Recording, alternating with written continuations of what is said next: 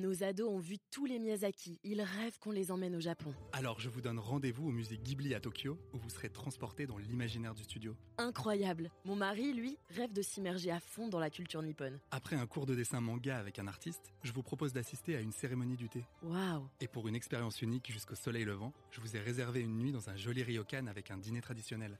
Je nous y vois déjà. Avec Marco Vasco, ne rêvez plus, vivez votre voyage l'esprit libre. Au rendez-vous sur marcovasco.fr pour imaginer votre prochain voyage sur mesure.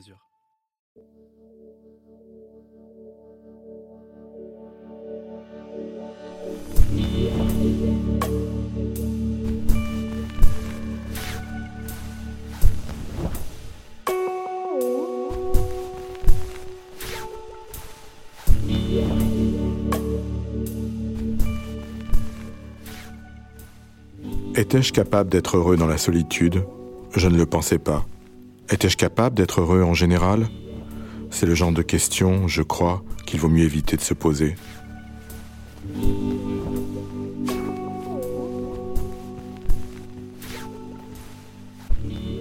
Eh bien nous, cher Michel Houellebecq, on se la pose encore.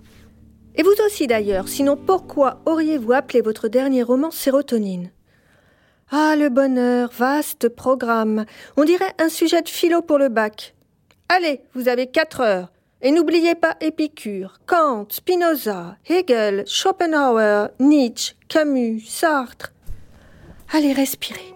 Vous écoutez Happiness Therapy, le podcast de Madame Figaro dédié au bien-être. Et pour cet épisode, encore plus happy que les autres, nous ne dépasserons pas 20 minutes de félicité.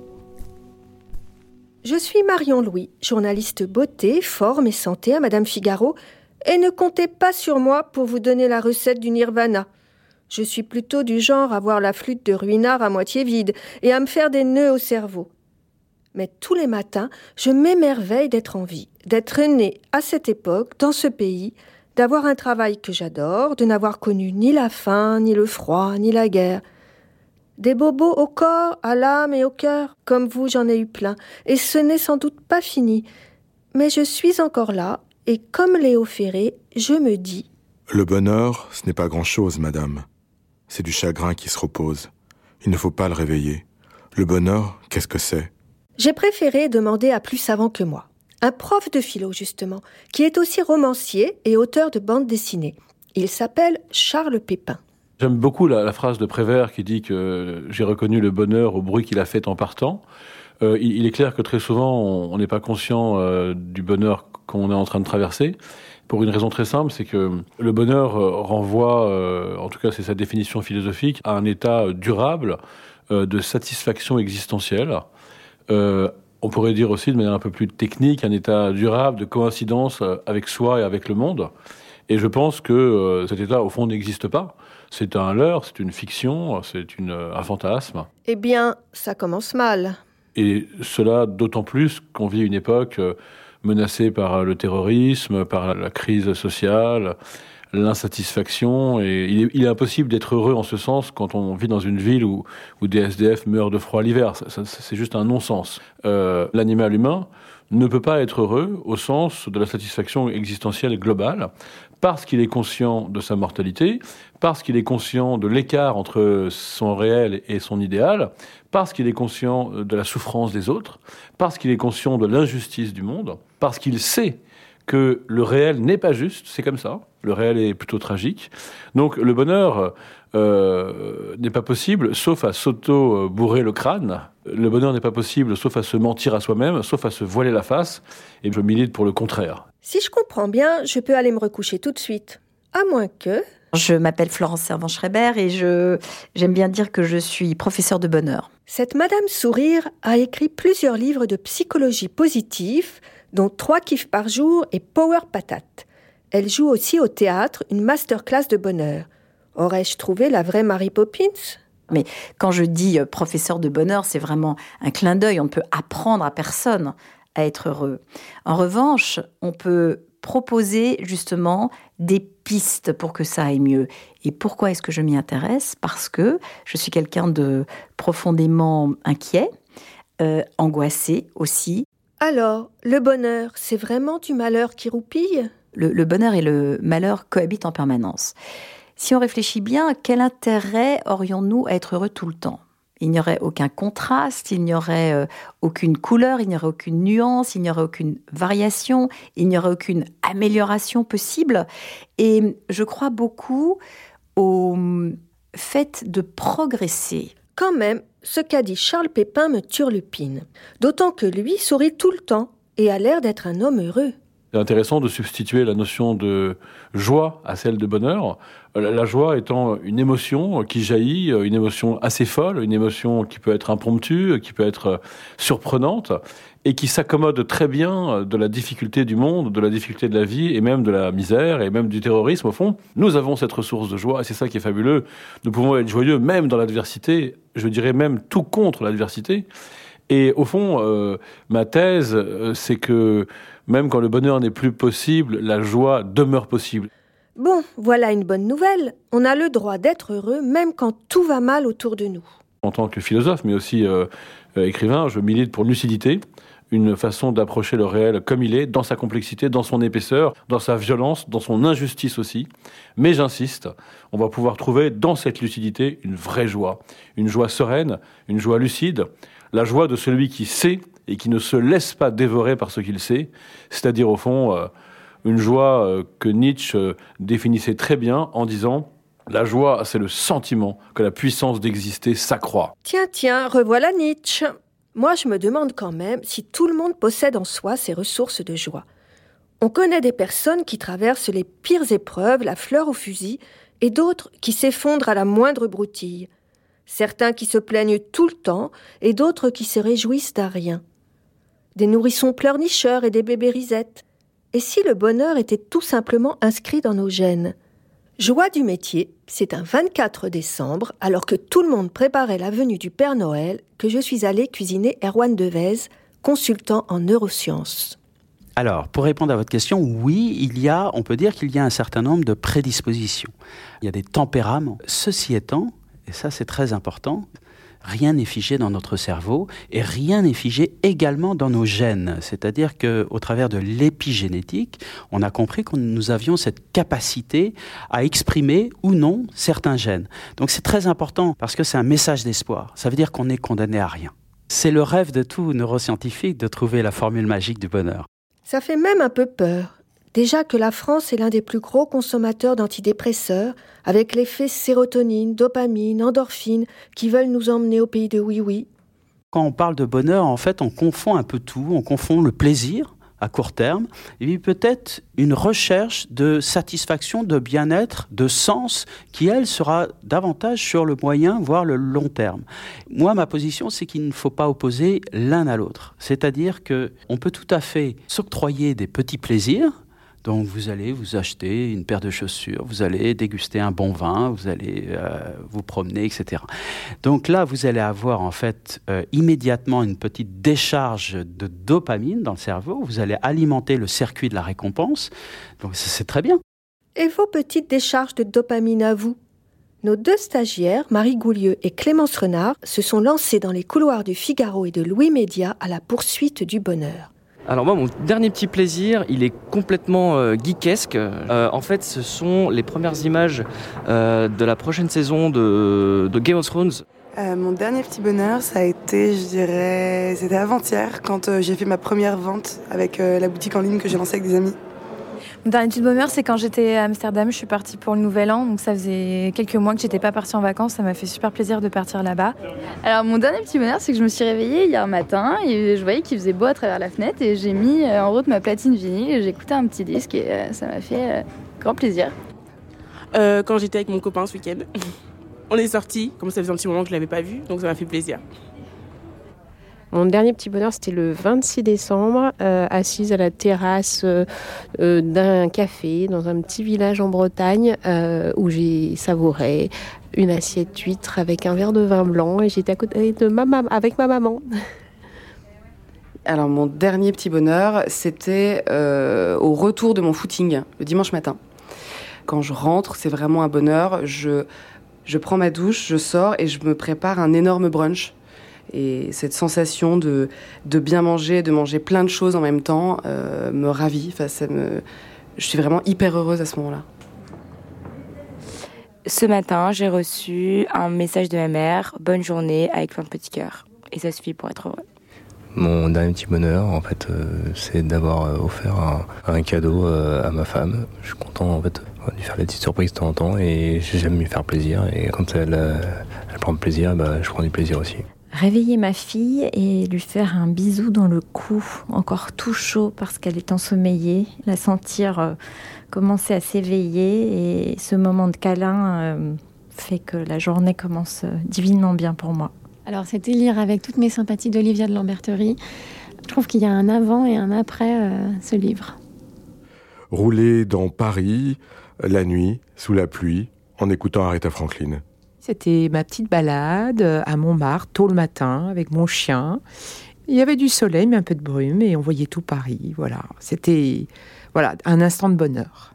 C'était après Noël, j'étais à Nice et il faisait un temps splendide. Ça faisait très longtemps que j'avais pas vu de soleil et un matin, je suis allée lire au soleil toute seule sur un transat dehors. Alors j'avais un gros pull, mais j'étais en plein soleil, en plein milieu de l'hiver, en train de lire et sans être dérangée pendant deux heures. Et c'était vraiment un, un moment à paillettes.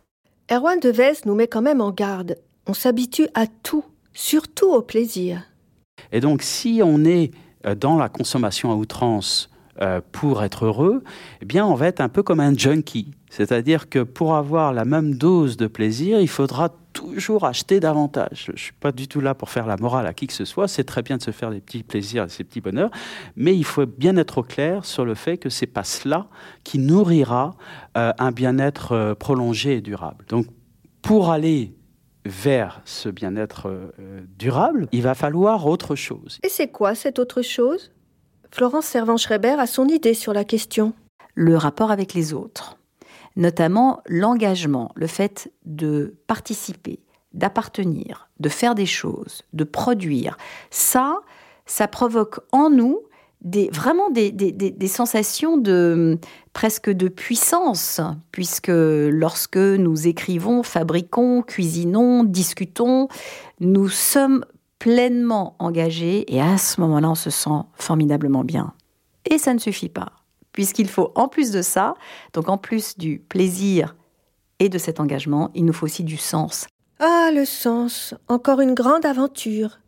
Pourquoi? Pour qui je me lève le matin?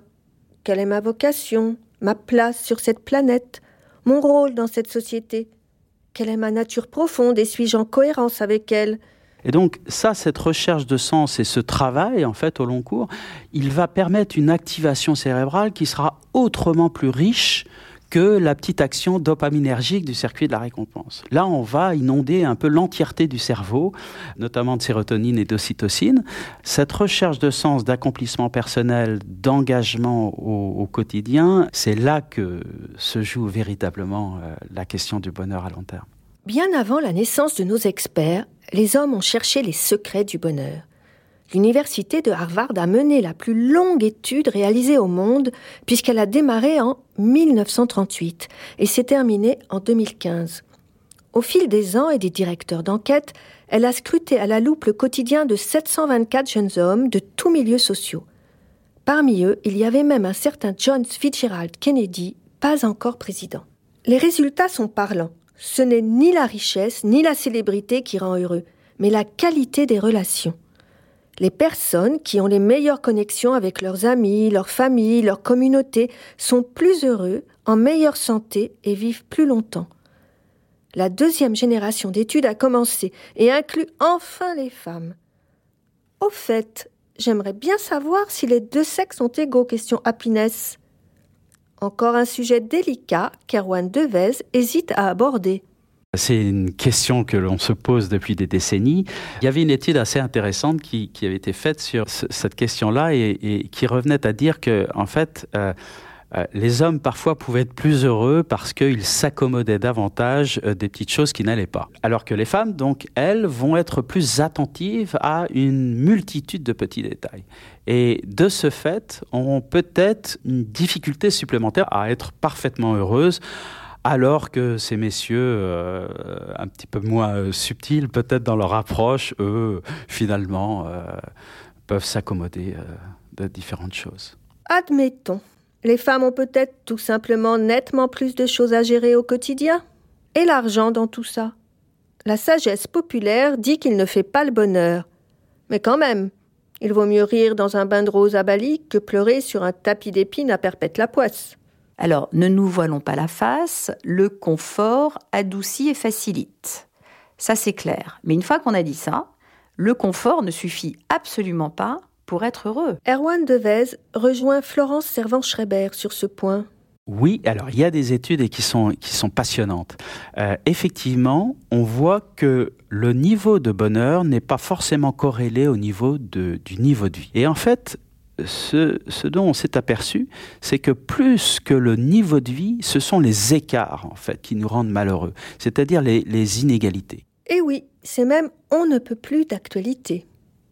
Maîtriser les inégalités, c'est permettre la cohésion d'une société. C'est sans doute pour cela que le degré de satisfaction est plus élevé dans les pays nordiques, malgré le froid et le manque de lumière. Chaque année, les Nations Unies publient la liste des pays les plus heureux. Après le Danemark en 2016 et la Norvège en 2017, le gagnant 2018 est la Finlande. Les États-Unis, en 18e position, reculent de 4 places. Et la France? Eh bien, elle arrive à la 23e place, mais miracle, elle en a gagné 8. Si l'on en croit toutes les études, il y a une chose qui empêche le bonheur, c'est la solitude. Elle nuirait même à la santé. Finalement, l'enfer, ce n'est pas les autres. On rappelle le philosophe au secours. On peut être euh, heureux seul, je ne crois pas, mais on peut être joyeux seul. Et il faut quand même rappeler des choses simples, c'est que le bonheur, pour euh, les humains que nous sommes, c'est d'abord une qualité d'environnement relationnel proche. Je suis heureux quand j'ai des bonnes relations avec mes proches, avec les gens de ma famille, avec les gens avec qui je travaille tous les jours. Nous ne sommes pas des monades isolées et séparées, mais nous sommes faits des liens que nous tissons les uns avec les autres. Mais ça, c'est plutôt le bonheur que la joie. Ce sont plutôt des instants de bonheur que nous tissons dans la qualité des liens que nous entretenons, que nous cultivons avec les autres. Flaubert a lui aussi sa conception du bonheur. Être bête, égoïste et avoir une bonne santé, voilà les trois conditions pour être heureux. Parfois, on est bien tenté de le croire, surtout quand Ernest Hemingway enfonce le clou. Le bonheur chez les gens intelligents est la chose la plus rare que je connaisse. De quoi agacer Florence Servan-Schreiber? Alors vous voyez, l'imbécile heureux, typiquement, c'est une vision assez française du, du bonheur. Euh, je, ne sais, je ne sais pas répondre à ça parce que je, connais, je ne connais pas d'imbécile. Euh, je connais des gens heureux, je connais des gens malheureux, je ne sais, je ne sais pas relier les, os, les, les deux. L'imbécile heureux, c'est peut-être celui qui ne se pose pas de questions. Le philosophe le plus malheureux, c'était assurément Schopenhauer, qui a dit que notre vie oscillait comme un pendule de la souffrance à l'ennui et de l'ennui à la souffrance. La souffrance, c'est quand je désire et je n'arrive pas à satisfaire l'objet de mon désir, et l'ennui, c'est quand je l'ai satisfait. Donc voilà, un philosophe pessimiste, je lui préfère de loin Hegel, qui donnait un cours dans l'amphithéâtre voisin en même temps, et qui lui disait que nous pouvons au contraire trouver le bonheur lorsque nous faisons des choses. L'action est très libératrice, il n'y a pas que la réflexion. Il y a le passage à l'acte. C'est bien pour ça que le travail tient une place essentielle dans la vie. La Fabrique Spinoza, un think tank, a publié en 2017 le baromètre national du bonheur au travail. Avec une note moyenne de 5,3 sur 10, il y a réellement deux France laborieuses. D'un côté, celle des très satisfaits, qui s'épanouit dans son métier, et de l'autre, celle des très insatisfaits. Un quart des salariés s'ennuient, un sur deux ressent du stress et de la fatigue. Certes, le premier levier de satisfaction reste l'argent, mais aussi beaucoup la reconnaissance, l'autonomie et les relations. Ce que confirme Charles Pépin. Et c'est d'ailleurs une des définitions du bonheur, hein. quand je me sens reconnu euh, comme ayant de la valeur par ce que j'ai fait. Vous voyez, pas simplement parce que je dis, pas simplement des belles paroles, pas simplement parce que je dis que j'ai une intériorité précieuse, mais parce que je réussis à extérioriser mon intériorité par des actions, par des décisions, par des œuvres au fond. Alors ça peut être des œuvres d'art, ça peut être un contrat de mariage, ça peut être des enfants, ça peut être euh, aussi euh, des, des, choses que je produis quand je fais du bricolage, quand je cultive mon jardin. Et qu'en dit Dostoïevski? L'homme se plaît uniquement à compter ses soucis. Il ne calcule pas son bonheur. Alors, redescendons un peu sur Terre. Moi, je voudrais que Madame la professeure de bonheur me donne quelques conseils pratiques. On commence déjà par euh, se donner une chance, c'est-à-dire euh, le matin, vous regardez dans les yeux, dans le miroir, et vous dites un truc très simple. Bonjour, je t'aime. Et déjà, si on commence comme ça, ça veut dire que on considère que nous sommes un individu qui mérite un peu notre attention. Nous passons le plus de temps avec nous-mêmes et surtout n'allons pas imaginer que en nous occupant de nous, ça nous empêche de nous occuper des autres. C'est bien le contraire. C'est que quand on est en paix avec soi-même, on est beaucoup plus libre pour s'occuper des autres. Bon, je sens que ce n'est pas gagné. Leçon suivante, monsieur Pépin? L'autre manière euh, de toucher la réalité de la joie, c'est de cesser euh, de se comparer. Vous savez, les réseaux sociaux distillent ce poison, la comparaison. Comment voulez-vous trouver la joie quand vous avez l'impression que la vie des autres est plus belle que la vôtre, que leurs vacances sont plus belles, que leurs amis sont plus beaux, que leurs comptes en banque sont plus beaux, que tout est plus beau? Alors bien sûr que c'est mis en scène, mais on le sait et ça nous fait mal quand même. Donc au fond, il faut cesser de se comparer. C'est pourquoi ma proposition est d'inviter les hommes et les femmes à se recentrer sur leur véritable désir. Encore faut-il savoir ce que l'on veut vraiment. C'est toujours la capacité à trouver dans le réel ce qu'il y a à aimer, et non pas dans le fantasme, non pas dans l'idéal, non pas dans l'imagination. Alors le réel, ça peut être mon corps, ça peut être le corps de l'autre, ça peut être la beauté d'un ciel, ça peut être la beauté d'une musique, et ça peut être une conversation avec des gens qu'on aime. Voilà, il y a beaucoup de réalités qui sont dignes de notre joie, mais on l'oublie souvent. Ne pas se comparer, d'accord, mais avoir des modèles positifs, vouloir s'améliorer, ça peut aider, non?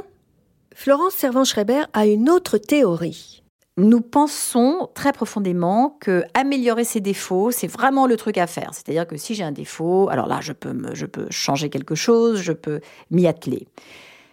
Ce dont on se rend compte, c'est que au contraire, mieux je sais comment je fonctionne, mieux je sais ce que je fais déjà bien, et plus je le fais, mieux je me sens.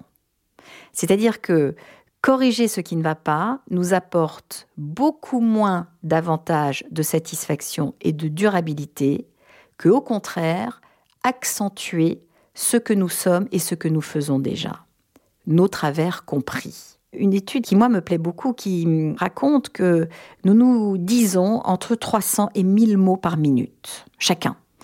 Et ce qui est terrible, c'est que nous croyons ce que nous nous disons puisque c'est nous qui le disons, forcément c'est vrai. Donc il faut faire très attention à la manière dont on se parle. Est-ce qu'on s'encourage? Est-ce qu'on se complimente? Est-ce qu'on euh, est, est content de traîner avec soi-même? Ou est-ce qu'on se critique? Est-ce qu'on se trouve trop ceci ou pas assez cela? Parce que quand on se répète ça inlassablement, comme je vous le dis, on finit par le croire et ça nous mine le moral. On l'a vu, le bonheur est culturel, peut-être un peu génétique, héréditaire aussi. Mais surtout, il semblerait contagieux. Erwan Devez nous explique pourquoi. Donc on ne sera pas tous égaux par rapport à cette recherche de bonheur. En revanche, il y a quand même un certain nombre de points que l'on partage. Euh, par exemple, ce qu'on appelle le biais de négativité. Le biais de négativité, c'est un petit peu de voir le verre à moitié vide. C'est un peu inscrit dans notre cerveau. Pour une raison qui est très simple, qui est liée à l'évolution, c'est que euh, il y a bien longtemps, quand on était dans la caverne, il valait mieux que notre circuit de la menace euh, s'active avant notre circuit du plaisir, parce que sinon on pouvait vivre une très belle nuit, mais c'était la dernière. Donc on l'a en nous. Donc il faut essayer de réfléchir à cela et aussi essayer de l'atténuer.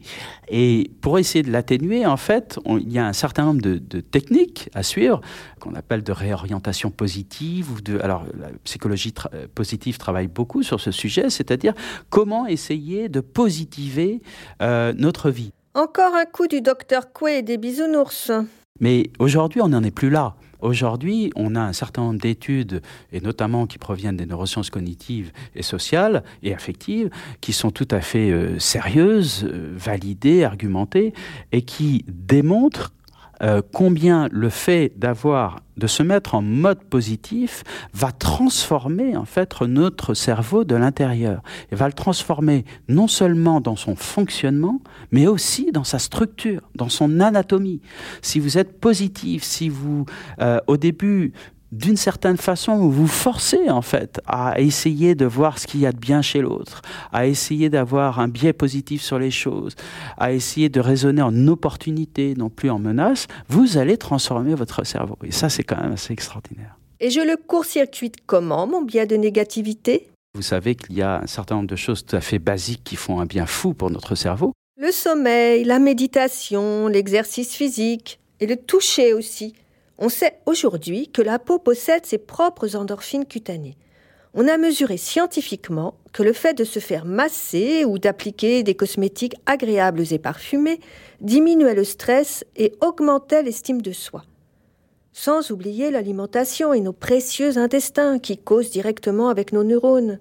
Alors, il y a des aliments qui permettent au cerveau de mieux marcher, euh, notamment euh, tous les aliments à base d'oméga 3. Ça permet à l'influx nerveux, en fait, d'être plus efficace. Par exemple, le sucre.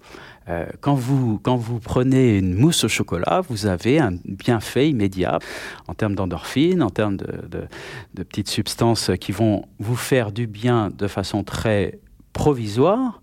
Mais là, on est sur un effet à très très court terme. Donc, manger du sucre pour aller mieux, c'est une fausse bonne idée. Le seul fait de mettre le nez dehors chaque jour entretient le sentiment de plénitude. Donc effectivement, il est très important euh, de sortir, de pouvoir avoir notre cerveau qui se nourrit de cette lumière naturelle. Et quand cette lumière fait défaut, eh bien, aller faire un petit coup de luminothérapie, ça fait pas de mal. On a même besoin de chaleur, et pas seulement humaine. Je vais vous donner un exemple très pratico-pratique. Quand on va pas très bien, souvent on va prendre des bains. Et si l'on en croit Erwan Deves, tous ces petits plaisirs que l'on s'offre n'ont rien d'anodin. Ils transforment durablement le cerveau. Alors heureuse Vous vous sentez prête à nourrir votre joie intérieure, à chérir votre cerveau et votre ego, à sourire à la vie, même quand elle vous joue des mauvais tours? Je laisse une dernière fois la parole au pro de l'allégresse. Définition du bonheur, je l'emprunte à Saint-Augustin parce qu'elle me plaît assez celle-là, c'est que le bonheur c'est d'être amoureux de sa propre vie. Voilà. C'est ce que j'ai appelé tout à l'heure la joie lucide. Je sais que le monde est imparfait. Je sais que je suis imparfait. Je sais que ma réalité n'est pas à la hauteur de mon idéal ou de mes idéaux, mais ça ne m'empêche pas d'aimer ma vie. Voilà, la saison 1 d'Happiness Therapy se termine. Et je ne peux pas vous quitter sans vous dire merci. À vous toutes et tous qui nous avez écoutés. J'espère que vous y avez pris du plaisir. En tout cas, moi, ça m'a mise en joie de savoir que vous avez été nombreux à nous suivre.